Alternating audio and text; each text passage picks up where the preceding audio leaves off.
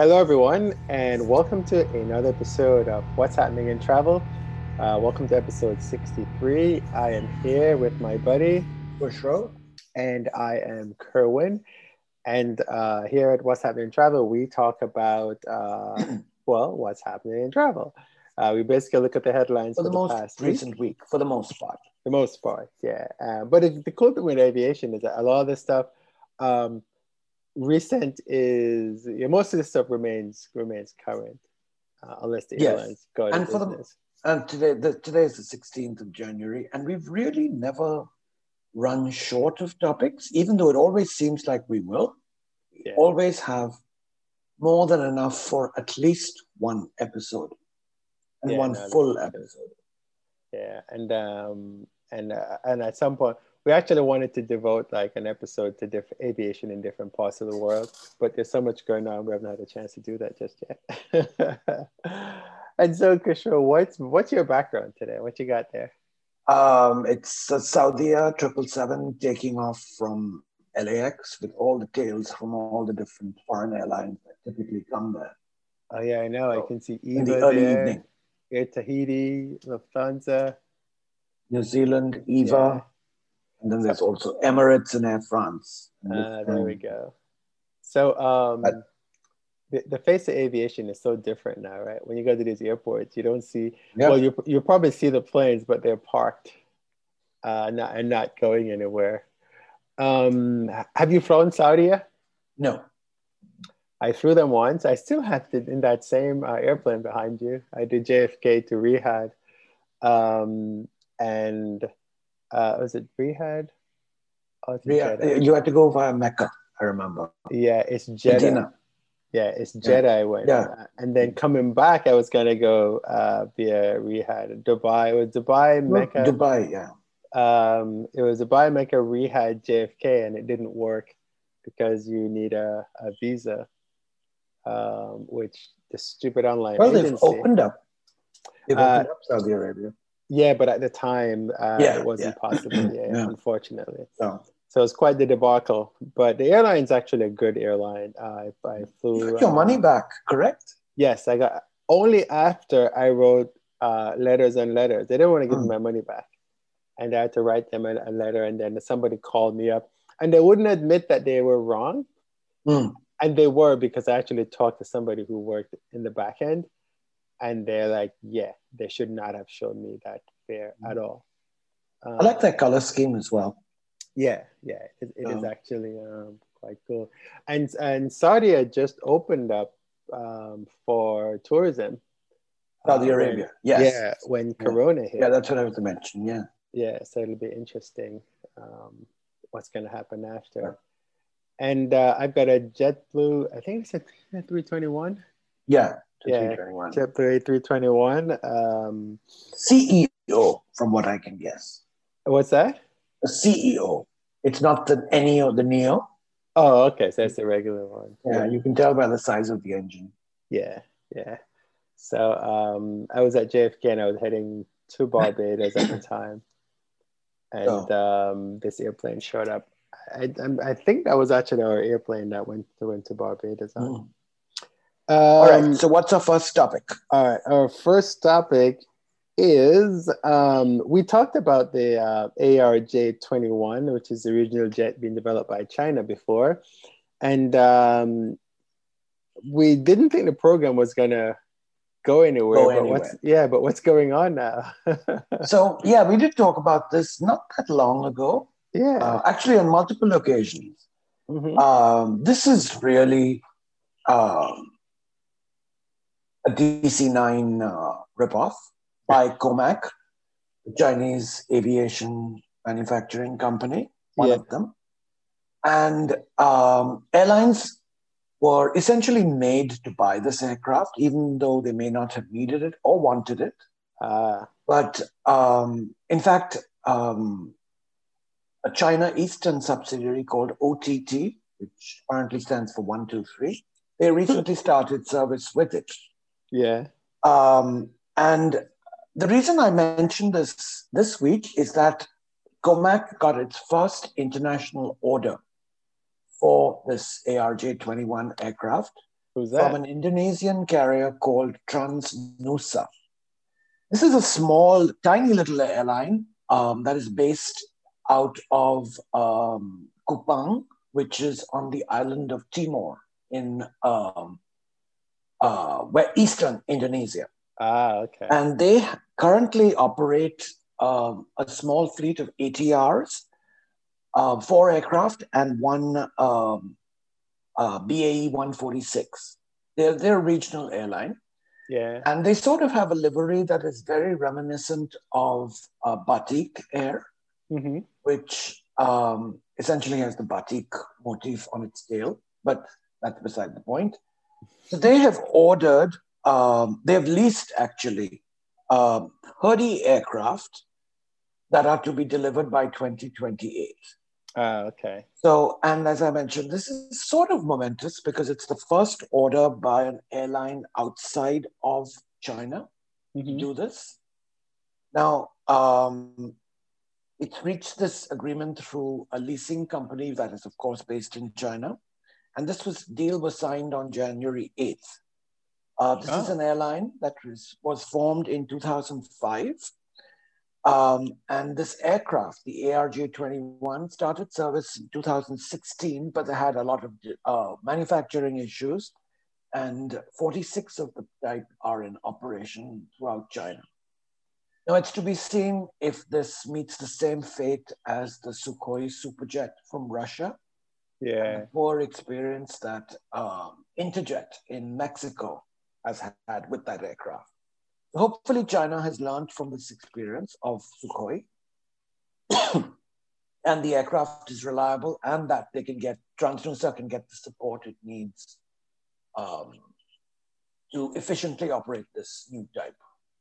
Yeah, because I guess that's the interesting thing, right? When you get these new planes, um, you do have to make sure that you get you get the support that that they, Yes, because that is super, super important.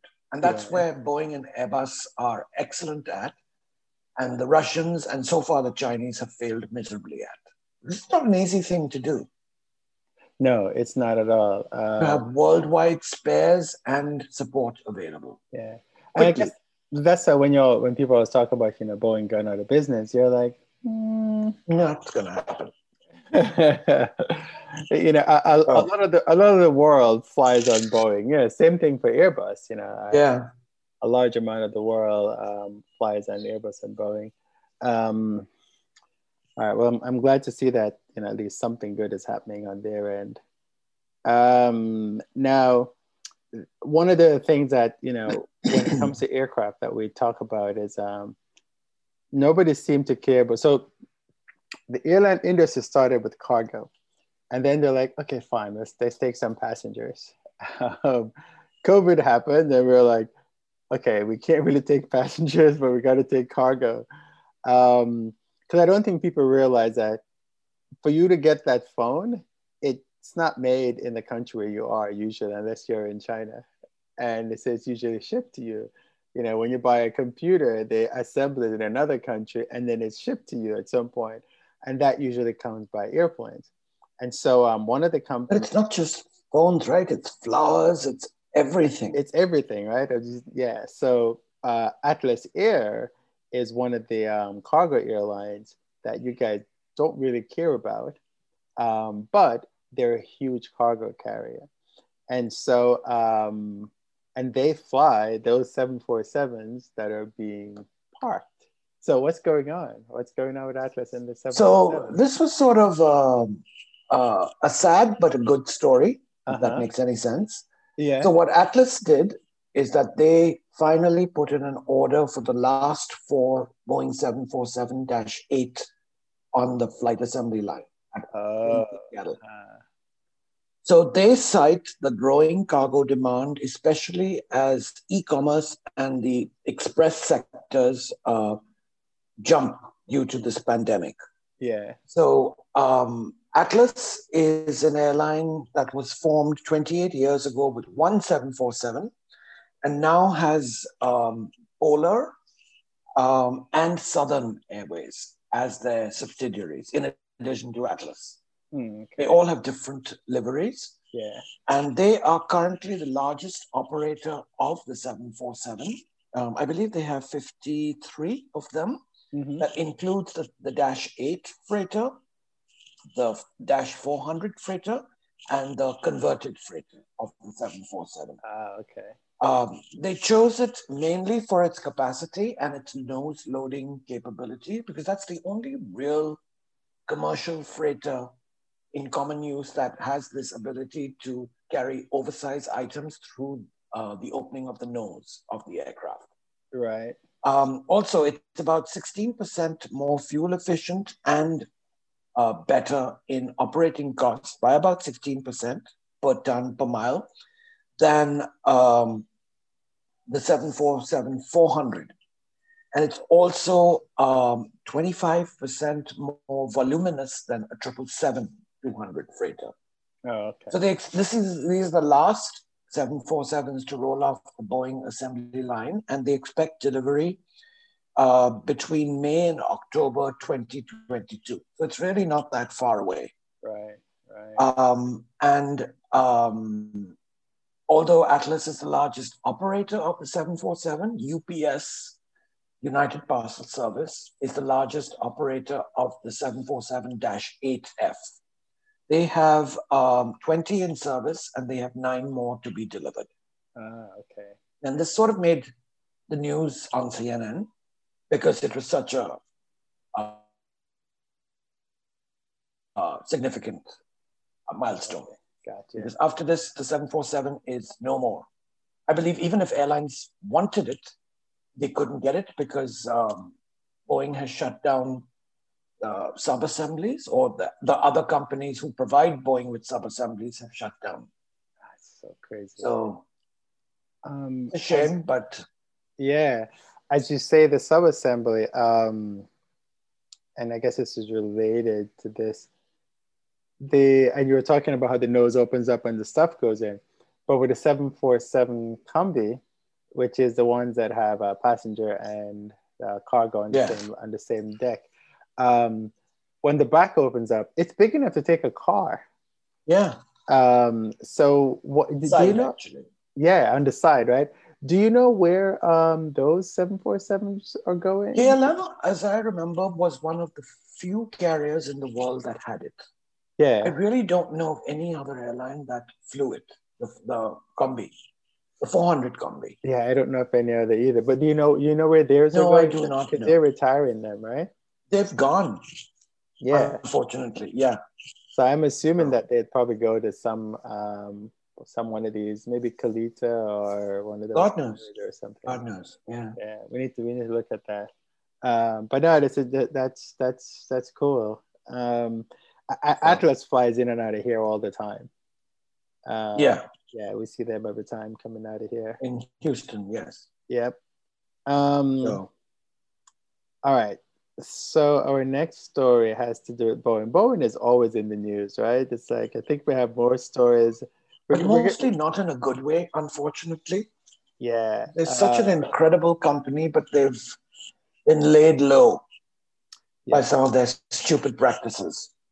Yep. Well, you know, it's it's these cost cutting and um, trying to satisfy the shareholders and things like that that cause a lot of problems. So um, and now they're in trouble with the Department of Justice. Yes. So on January se- 7th, uh, the Department of Justice in the US fined Boeing uh, $2.5 billion for, as they say, hiding information from investigators probing the crashes of the 737 MAX aircraft. Yeah. Um, Boeing employees concealed details from the Federal Aviation Administration here in the US investigating these crashes. Um, and uh, this fine is because the FAA exposed, as they said, fraudulent and deceptive conduct by employees. Wow. Uh, Boeing employees, again, quote, chose the path of profit over candor by concealing information from the FAA concerning the operation of its 737 MAX airplanes yeah. and engaging in an effort to cover up their deception. So uh, this is three parts. The, this 2.5 billion is based on three parts. The first one is for its uh, employees' um, criminal conduct. The second part addresses the financial impact to Boeing's airline customers. Mm-hmm. And third one is to hopefully provide some measure of compensation to the crash victims' families and beneficiaries. Uh, so of this 2.5 billion, 243 million goes into criminal penalties to Boeing. 500 million dollars goes to the families um, who lost relatives in the crashes.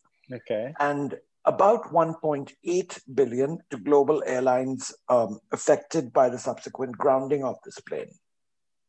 So the Boeing CEO, who's uh, his name is Dave Calhoun, he said he was in agreement with the uh, fine, uh, and paying it by Boeing was the right thing to do, uh, and acknowledged the firm's wrongdoing.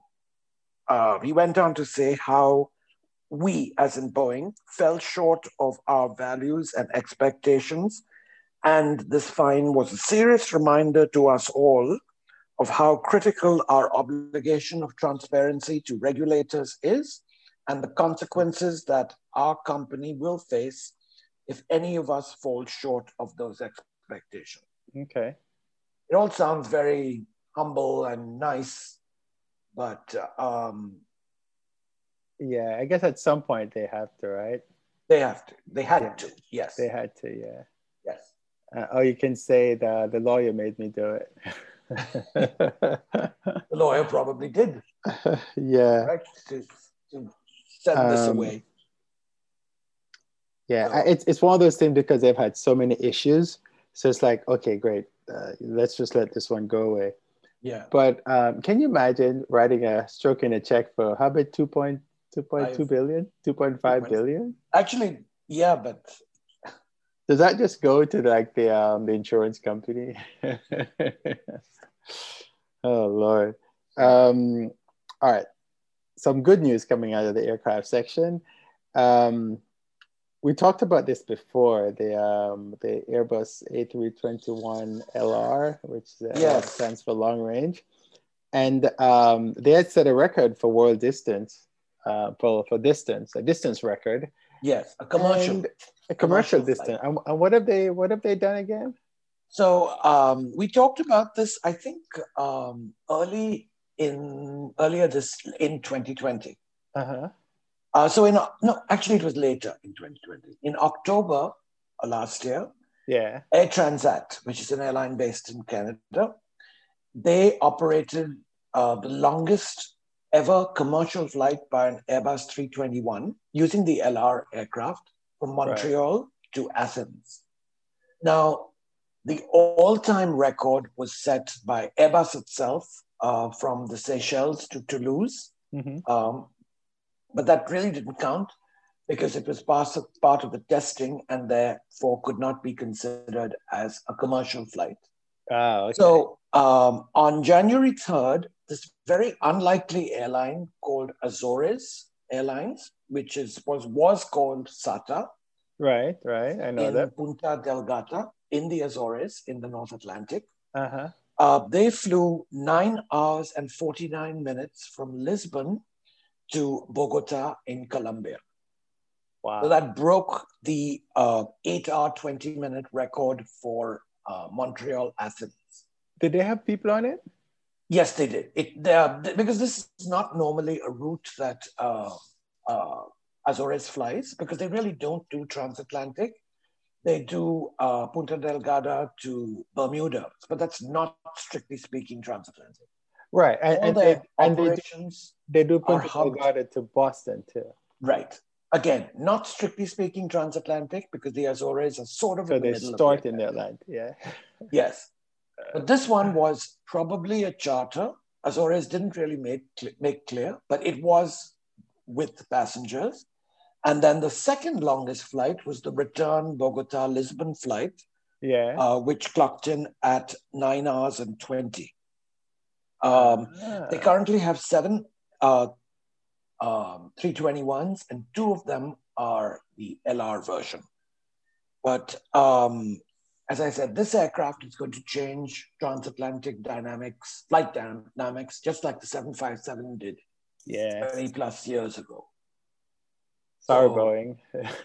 Yep. Boeing dragged its feet on the Uh, basement, and now they're probably paying the price or will pay the price because this is really not in widespread service. But um, a lot of US airlines have placed orders for this Airbus version of the 321. yeah, that's interesting. So, That is actually pretty amazing news when you think about it. Um, yeah, that's cool. I, I'm I'm glad that other you know cool stuff is happening because like we talked about uh, JetBlue getting their A220 last week. So Yes. I'm I'm glad that you know cool things are happening, um, even during the pandemic. Uh, All right, so now we have a bunch of little news and um, uh, just like kind of the kind of miscellaneous aviation news. Um, and the first one is so uh, if you travel with Kusho, Kusho is always eating when he flies. And so he always goes and find all these food stories. and this one is quite good. So he found about uh, Japan Rail Cafe um, and Japan Airlines. What are they doing? so I didn't know this existed, Uh-huh. but um, it's apparently, um, according to the mothership, which I'd never heard of, but the Japan Rail Cafe is the world's first and only travel themed cafe. okay. Again, someone will have to uh, prove that, but uh, that's what they claim, and I believe it. So they have um, Travel two. themed- no, um, there's more travel themed cafes. They Is have- There, there's one in LA. There's a there's a restaurant right next to LAX that has a whole bunch of airplanes and stuff in it. No, but that doesn't count, right? It has to actually resemble and uh, something to do with an aircraft or whatever. There's and one, this there's one in apparently St. Martin. Is there, Yeah, there's an airplane. It's actually a green one, and inside it is a restaurant. but it's not a chain, is it? It's it's a Uh, one-off, It's not a chain, right? Uh, this is a chain, so, and uh, so the fine, Japan Rail fine. Cafe uh-huh. has the ambience of Japan Railways. Okay. They have a location in Tokyo, in Taipei, in Taiwan, and the third location in Singapore. It's in the Tanjong Pagar area, Yeah, the, okay. the MRT stop, if you're interested. And so, what they did is that they recently announced a collaboration with Japan Airlines to bring selected in flight menu items to their uh, uh, menu item menu choices in this Japan uh, Rail Cafe. Yeah. It was it's all catered by SATS, which is the uh, Singapore Airlines uh, um, agency that caters Japan Airlines flights from Singapore. Uh, we talked about And- that a few weeks ago, right? That company. Not the Rail Cafe. No, no, we did talk about that Yes. with SATS. right? Yes, yes. Um, so the, the locations apparently have the ambience of Japan Railways. And I'm not exactly sure what it means. I saw pictures of it. It Hmm. doesn't particularly strike me as being reminiscent of um, the trains in Japan, but Yeah. I am not an expert on that. But anyway, so what they have is um, uh, rice plates. They have a donburi, which is a rice bowl. They have Mhm. salads, sweets, snacks, beer, and drinks. And they range in price from about uh, four US dollars for drinks to about uh, 14 US dollars for rice plates. Well, that's not too But bad. what is even more interesting that all diners who order these items get discounts which can go as high as 28% off um, flights on Japan Airlines from Singapore to Japan. Yeah. I find it hard to believe they would distribute a lot of these high discount certificates to uh, diners, but who knows? Maybe they do. Um, it's served, the meal is served on uh, Japan Airlines onboard aircraft trays, includes a main, two appetizers, and a dessert. And uh, it is more expensive than traditional fast food, but as they say, it's the experience and the ambience that you're paying for. Uh, Japan Airlines merchandise is also available. For instance, a model plane uh, of the 787 is uh, 26 US dollars, which is not outrageous, but it's Yeah. That's pretty normal. standard. Yeah. Yeah. So it's Singapore dollars 34. And what is interesting is that on weekends, uh, Japan Airlines Singapore based crew are present uh, to share knowledge of what is called furoshiki wrappings, which is a Japanese uh, style of wrapping items in cloth, typically cotton and or silk. Oh wow. Okay. So um, apart from the airplane models, they do have a lot of Japanese centric novelty items for sale in this rail cafe. And I say hats off to them for doing this. now where's I it- want to go. I know. Where is it located? It's in this area called Tanjong Pagar, which is an MRT station in central Singapore. Um, it's the address is on 5 Wallich Street Hmm. uh, in the Guoco Tower. Smack dab in the middle of Singapore. Oh wow. Okay. So yeah, we're definitely. pricey for me, but I'd be willing to splurge for one occasion. Yeah, I know. I mean, plus it'll make a good story, right? I mean, Yeah. since we've talked about all these stories, we have so much catching up to do, and we Yeah. And so much eating to do. Yes, exactly. And all in Southeast Asia, it turns out. Uh, well, well, the good thing is that you know Asian food doesn't make you fat, so so that's a good thing. Um, all right, uh, uh, you know, maybe we should have had the food story as the last story, huh? Because that would have been such a now nice this way makes to me end. hungry. I know, right? Um, Because JL food is wonderful. Yeah, yeah, it's really, really, really. I haven't flown him in a while, but yeah. Um, all right, so we have four stories to go, and all four of them are terrible. Um, I, I forgot that we should have. So I'm gonna try. I'm gonna switch them around a little bit, Kushro, so we have the most. So we Huh. have the least terrible one at the end. Um, oh, none of them qualify though. so we're gonna go with um, more Boeing doom and gloom story. Um, I, I I personally think they just want to get out of Seattle for whatever reason. But tell me what's happening. What are they doing now? So this was in the Seattle Times newspaper, and I, it to me it seems like a huge mistake. But what do I know? Yeah. So uh, Boeing has this um, manufacturing research and development center across the road from the Museum of Flight in Seattle. hmm Um, and it's called the Advanced Developmental Composites Building.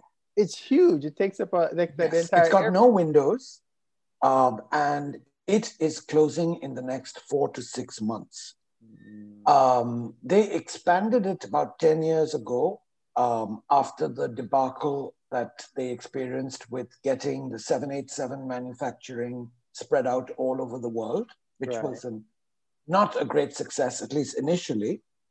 But what it is, more importantly, it is a hub for future innovation for in house manufacturing capabilities. Um, it's a relatively small workforce, workforce, most working on the most important and secretive and revolutionary uh, manufacturing research projects, both military and commercial. For instance, they made critical critical pieces of the, the Boeing B-2 bomber in the Mhm. 80s and the 90s, the F-22 fighter wings, and more applicable to us are the wings of the 787 and the um, 777X, uh, given that they're all composite. yeah. So this facility has these two huge um, autoclaves, essentially, which are high pressure ovens that bake these carbon composites into uh, hard materials. So they've been doing a lot of work very quietly behind the scenes without a lot of fanfare and um, mostly with, to do with composite pieces.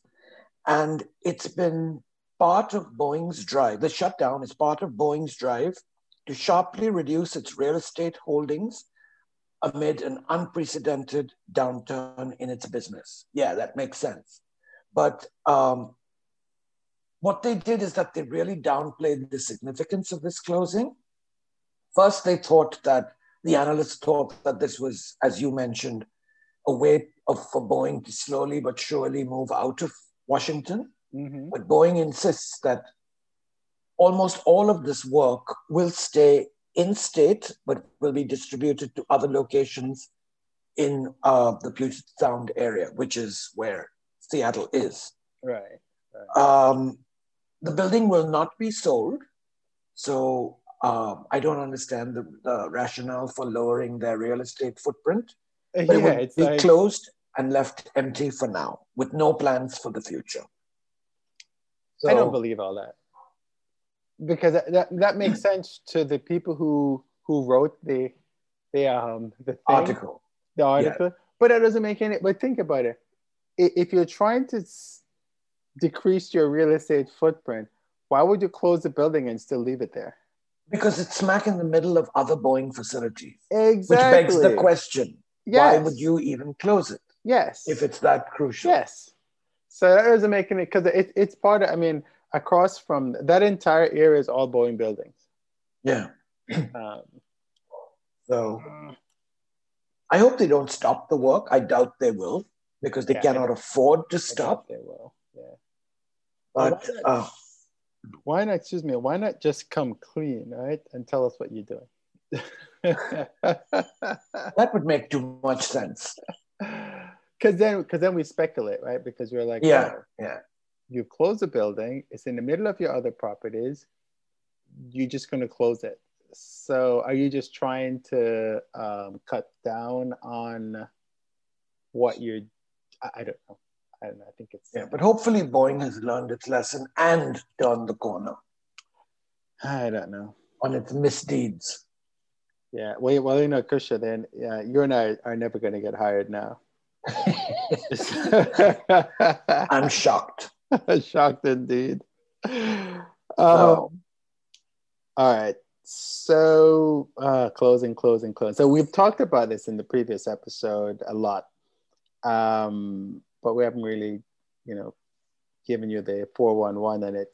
Um, with COVID 19 going nuts in the in the US and people just not adhering to requirements, and the US being accused of being lax anyway in a lot of things that they're doing in terms of COVID 19, um, they're going to do something really radical come in about uh, next January, week. next week. Yeah. yeah January they're going 20th. to come in line with most countries in the world. Yeah. And require a negative COVID test, um, mostly PCR, um, before anybody enters the US from any foreign origin.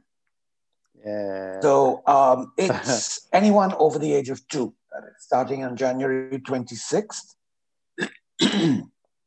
anyone who is positive, this is an odd one that I didn't realize. Anyone who has been tested positive in the past three months is exempt because you have sort of medium term immunity. Yeah, you just have to have proof. Yes, you do have to have proof of yeah. the positive test. Uh-huh. And if you've been vaccinated, you still have to take a um, COVID test because you can be asymptomatic. Because yes, they haven't figured out the vaccination. Thing. Right. So it could be the antigen test, which is the uh, the rapid test, which gives you results in 15 to 30 minutes or whatever, or the PCR test. They should have specified actually. I think it is specified the, the, on the CDC's website. Okay, because here they say uh, this is on multiple. This is in Airways, in on the Associated Press and CNBC. They specified either or, which doesn't make sense to me. Yeah, one um, the PCR is more accurate than the antigen. So one of the things so, with, with, these items is, uh, sorry, go ahead, Krisha. The antibody test, which really says that you've had the virus in the past, is not valid. And uh, as a standard with almost all countries, the test has to be taken um, within 72 hours of departure. So the US has been requiring this for all passengers coming from the UK and Ireland in December 2020. Um, And there is still a current ban on all non residents from Schengen countries, that is the EU mostly, including the UK, Ireland, uh, Brazil, and China since March 2020. So hopefully this will help a little bit, but given all the issues with the testing, um, I'm glad they at least they did something, even though it's going to be really expensive for us travelers. It's going to be expensive, and as a as a non-rev, um, yes, you can't be doing these. It's not going to happen. You won't be able to do all these quick trips anymore. That's right. Because you need. Um, uh, all right, Kusho. So here's a here's a here's a question. yes and it, it's a non-rev question, right? So the rule says, uh, I'm just reading it from the CDC's website. It says, of course, you know, they have a nine-page rule to tell you that huh. this is what it is, but um, they've um, condensed it. It requires all passengers arriving to the US from a foreign country to get tested for COVID 19 infection no more than three days before their flight departs and to provide proof of the negative results or documentation of having recovered from COVID 19 to the airline before boarding the flight. So, non revs, we take weekend trips. Not anymore. We well, won't. well, but think about this one, right? So if if I, uh, it doesn't. I assume that a test should be done in the other country, but yes. it doesn't really specifically say that. So I leave the US today. I took I took a test and I got my results. I did the fast test and I got the results. And I go to London and I or I go to someplace in the same time zone. Let's say I go to Mexico. Uh, and then I and then I come back. Can I use that same test that I already took? It's only three days old. Good point. and this is the thing, right? Whenever they make these rules, I don't think they think it all the way through um, because they need to make sure they think all this stuff all the way through because people are going to come up with these harebrained schemes and go like, well, you didn't tell me I have to do it in the same country. Um, so that's going to be interesting how that how that works. Yeah.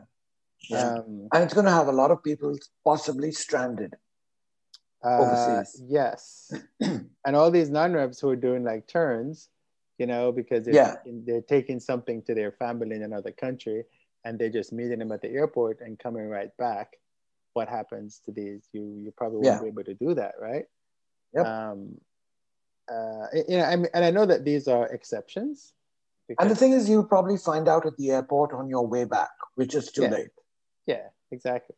and and what people have to realize though, Krisha, is that if you travel and you get sick, so let's say you're positive, mm-hmm. um, you're, you're screwed. Gonna, right, you're gonna have to figure out how am I gonna take care of myself medically uh, until I can get a negative test done in a foreign country. In a foreign but country, you don't know the so this is like a two week thing. You know, if I go to yep. somewhere else, it doesn't matter where it is. And some countries don't have um, the health the health facilities are not really there.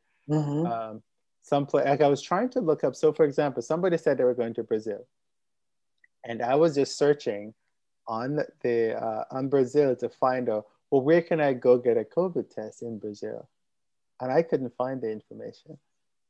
So it's kind of like you need to determine before you go, uh, where can I go to get my COVID yeah. test? You'll probably even have to make an appointment to get the COVID yep. done, depending on where you are.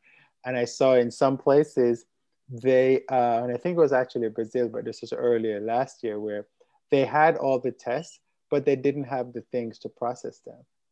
So they couldn't get the results back out to the people. So you really have to check um, hmm. check you know are you going to be overwhelming yep. somebody else's healthcare system uh, in trying to wait for a test and i guarantee you're going to have people you know moaning yeah. about they can't get their test to come because this really is a significant change it is a significant so, especially for people going to the caribbean yeah i've actually seen some people canceling their trips to the caribbean because um, it takes four days to get a test back and it's probably more expensive uh-huh. at the smaller country locations. Yep. So I've seen people canceling their trips uh, as a Oh. result.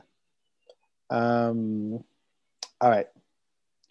So if you've ever gone through an airport and see those TVs in the airport, um, and it's always CNN, right? They're always talking about This is only in the US, by the way.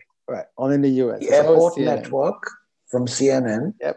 Well, is only in the US. but and they're gone now. they're gone. Well, they will be gone Will be, as yeah. of March uh, 31st, actually April 1st. yeah. Uh, I actually do watch the channel. But you're a Um, CNN guy anyway, right? You're always Yeah. watching CNN and BBC. yeah but it they have very interesting um, stories and it Yeah. keeps you occupied because i don't look at my phone all the time.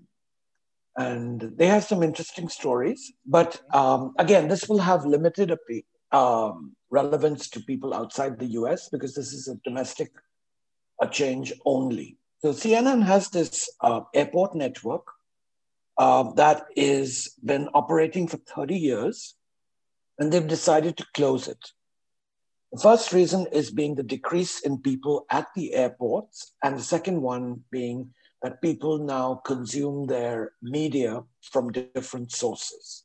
Your So the way it works, yes, so the way it works is that CN, CNN paid the airports to exclusively provide the content and then made money off the advertising.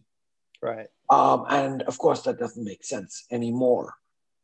So, this is a channel that's available 24 7. And believe me, that's true, especially if you've had to spend the night as, in as many airports as I have.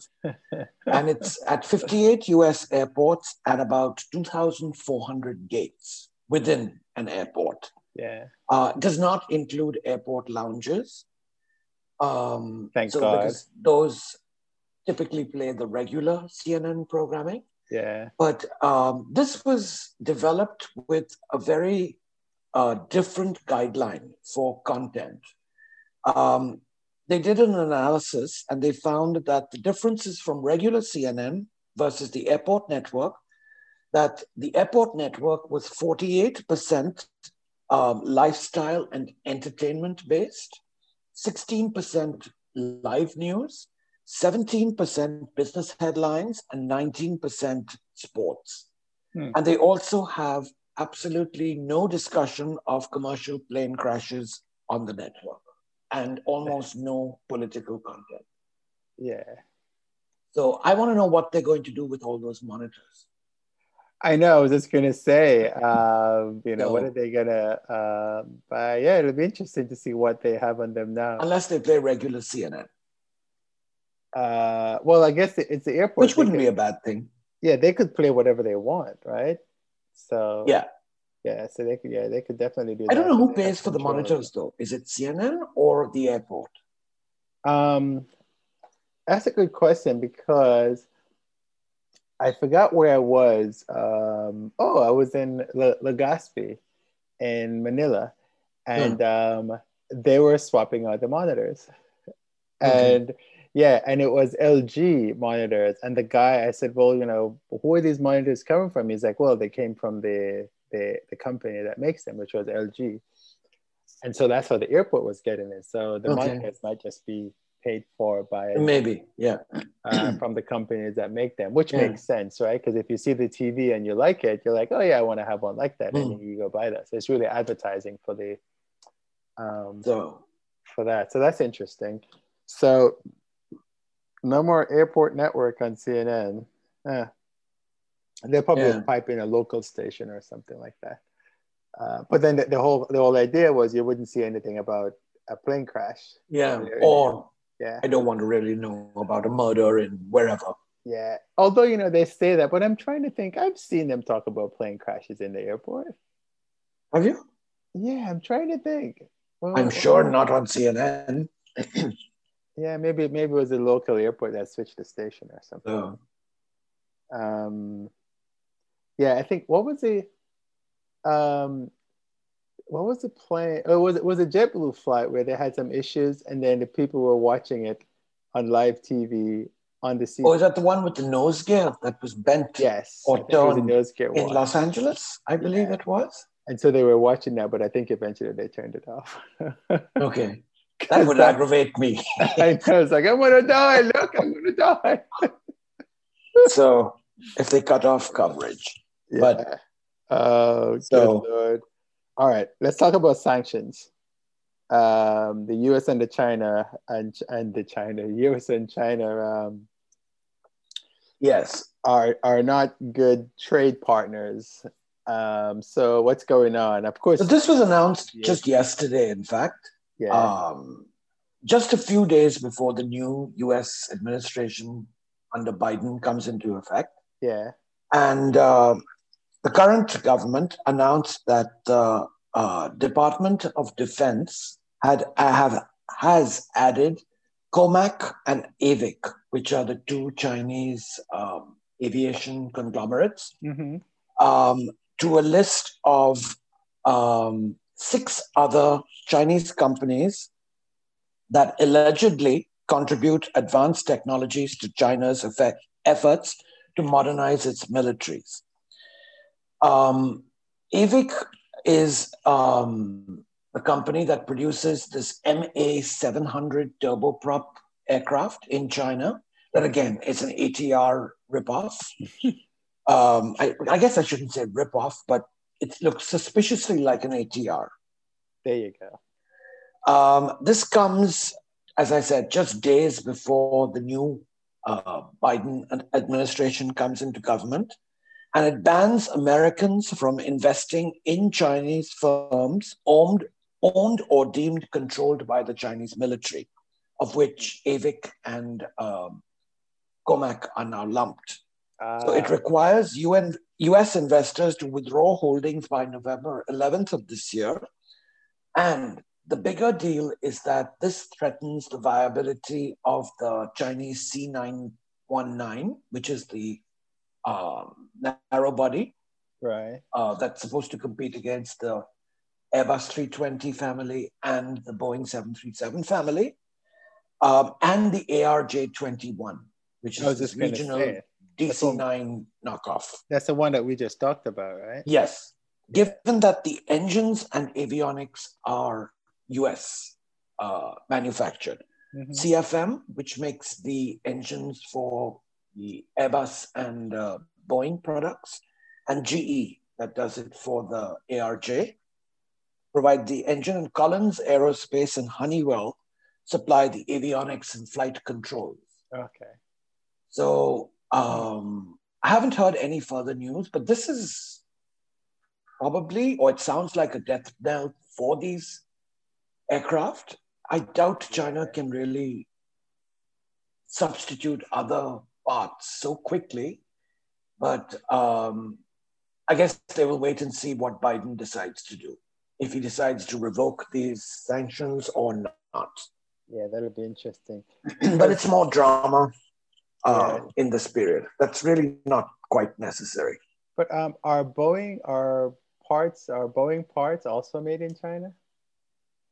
Um, the techno- yes, they are right, Yeah, I think so, right? but the technology is American. yeah. You know, so I mean, look at this issue with cars because the little uh, chips, the semiconductor chips that are, are used ubiquitous in modern cars, um, are in short supply because of these sanctions, and uh, a lot of U.S. car manufacturers have had to cut back production because there are Huh. just not enough. ah, interesting. So it works both ways. Yeah, it'll be interesting to see to see what happens. Um, not much we can do about it, but just wait. Yep. Wait and see. All right, so I guess uh, we started with uh, aviation and politics, and we ended with aviation and politics. um, that's all we have um, for the for this So- episode. Um, yeah, it'll be it'll be interesting to see um, how um, uh, who, who was the transportation secretary or the the? Currently, it, it was Elaine Chao. right, and she she left. She resigned. Yeah, Yes. she's resigned. But who's the who's the new person supposed to be? uh, Pete Buttigieg. Yeah. Yes. Okay. So th- th- do they have to? is that one appointed, or do they have to like? No, Senate confirmation confirmed confirmation by the legislative branch. Yes. So I guess we'll wait to see. it's uh, cabinet level. yeah, we'll wait to see what's going to happen with Yeah. um, American aviation once we, get another. Yeah. So currently we have no potentially a big deal. we have no transportation minister. Yeah. okay. But I we have no, um, Elaine Chao. we have hardly any cabinet left, right? yeah, uh, Elaine Chao, She was at um, uh, she was at CES last year. Okay. Yeah. Um, and so was um, she did a speech, uh, actually a really really good speech about uh, aviation and things like that. And then Hmm. we also had, um, so of course, it's aviation. She's transportation secretary. Um, and we had uh, what's his name? Uh, Bastian. Ed from Delta. Bastian, yeah, from Delta. He was he was talking about all the cool Delta. Isn't the CES going on right now online? It, it finished. oh, Uh, it's okay. yeah, it was from the 11th to the 14th. Uh, okay. It was very disappointing. What a uh, huge blow to Las Vegas, the Yeah, financial. it- oh, financially, it's huge. Um, uh, but so my- I don't want to get sidetracked here. no, no, no, it's okay. I mean, it's it's it's related, right? Uh, to my pocket, it was actually really good because I didn't have to buy a flight. I didn't have to do hotels. Um, so, in, in case no one knows what the heck we're talking about, CES is the is the so the, the the brand name is CES. What it is is a consumer electronics show. Um, you're kind of barred from saying that one represents the other, so which is why I kind of said it like that. Um, and it's the it's held in Las Vegas every year in January, and it's held usually like about four or five days. It's like an entire week thing. And remind me why we're talking about this on an airline. Um, oh, because it's it's related because Delta was there last year, and Okay. also it's related to the industry because no one traveled. So this year it was virtual, like a lot of different conferences, and so um, in Las Vegas on the billboards at the hotels they had signs up that said "CES, we miss you" or something like that, um, because there nobody was going out there, and that's Hmm. a huge part of the um, the travel. Economy, right? Yeah, because the airlines make a lot of money because a Yep. lot of people come from Asia, um, a lot from, from China. Uh, all the announcements for all the TVs and the big screen TVs and all Yeah. the home stuff is usually made at CES every year, which they made this year, but they did they did it virtual. Um, so uh, you know it affects the aviation industry because there were no flights. And also, what they were thinking was that last year, um, some people were complaining about not feeling well during CES, and um, they kind of traced some people back in back to having Okay. what they thought was COVID um, back at the time. And I was at CES, so I don't know uh, because I was never. Yeah. We didn't have any tests or anything like that. But people were this. People were sick, and they couldn't explain why they were sick. Mm. Um, so So anyway, that's it for this week. that's all we have. Uh, thank you very much for watching um, and listening. Uh, this has been another episode of What's Happening in Travel, episode uh, 63. And um, uh, with my buddy, Bushro. And I am Kerwin, and we're signing off. Talk to you guys soon.